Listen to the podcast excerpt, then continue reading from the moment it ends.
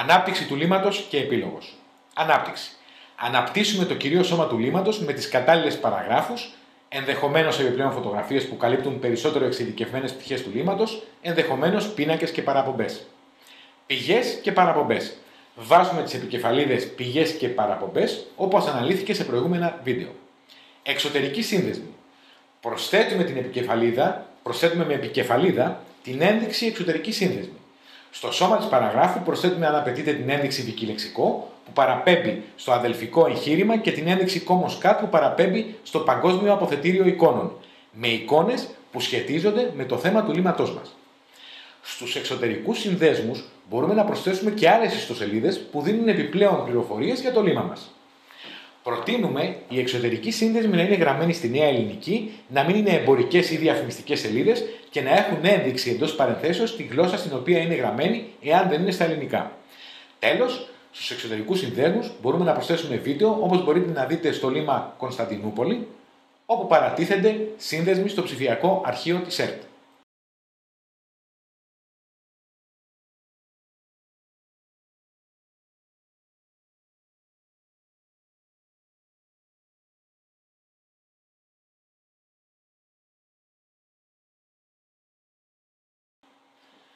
Δείτε επίσης, με την επικεφαλίδα αυτή μπορούμε να παραπέμψουμε τον αναγνώστη του λίματος σε άλλα παρεμφερή θέματα.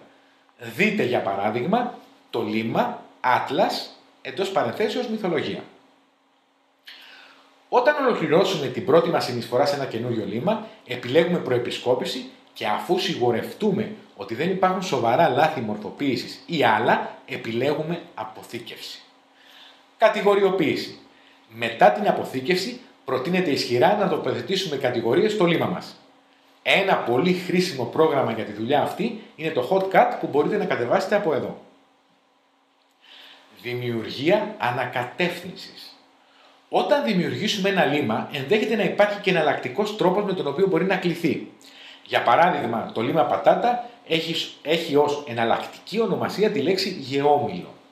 Για να δημιουργήσουμε μια ανακατεύθυνση, γράφουμε τον επιθυμητό εναλλακτικό όρο για τη σελίδα και επιλέγοντας δημιουργία γράφουμε στο κύριο σώμα της επεξεργασίας δίεση, ανακατεύθυνση, ανοίγουμε αγγίλες τετράγωνες, τίτλος λίματος, κλείνουμε τις αγγίλες.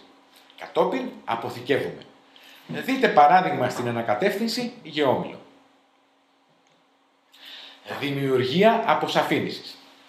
Μια ειδική κατηγορία λιμάτων που μπορούμε να δημιουργήσουμε είναι οι αποσαφηνήσεις, οι οποίες αφορούν σε τίτλους σελίδων που μπορούν να έχουν πολλαπλές σημασίες.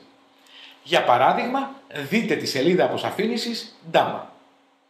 Όπως βλέπουμε και από το παράδειγμα, κάθε έννοια που παρέχεται για το τίτλο DAMA παραπέμπει στο αντίστοιχο λίμα με σύνδεσμο. Στις σελίδες αποσαφήνισης φροντίζουμε ώστε οι τίτλοι με τον σύνδεσμο να βρίσκονται στην αρχή, ενώ επιθυμητό είναι να βάζουμε την ένδειξη βικιλεξικό. Επίσης, δεν κάνουμε αναλυτική περιγραφή των όρων, αλλά μόνο μια συντομογραφική εξήγηση για τη σελίδα που παραπέμπουμε. Απαραίτητο είναι στο τέλος του λίματος να βάζουμε την ένδειξη εντός καμπυλόγραμμων αγγυλών αποσαφήνιση. Στην κατασκευή μιας αποσαφήνισης δεν πρέπει να περιλαμβάνουμε όλες τις περιπτώσεις σελίδων που απλώς περιέχουν τη λέξη στόχο, αλλά μόνο αυτές όπου η λέξη στόχος έχει την κύρια και βασική σημασία. Τέλος, θα πρέπει να αναφερθεί πως οι σελίδες αποσαφήνισης δεν χρειάζονται τεκμηρίωση όπως πηγές και παραπομπές. Επίλογος.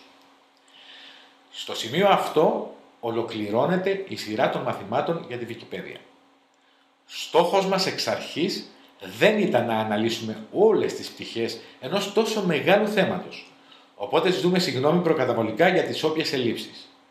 Σκοπός των παρουσιάσεων αυτών είναι να δοθεί ένας γρήγορος οδηγός περιήγησης στο περιβάλλον της Wikipedia, ώστε να γίνει έναυσμα για περαιτέρω μελέτη και ενασχόληση με το θέμα. Σας ευχαριστούμε θερμά που είχατε την υπομονή να παρακολουθήσετε τα βίντεο αυτά και σας ευχόμαστε καλές συνεισφορές.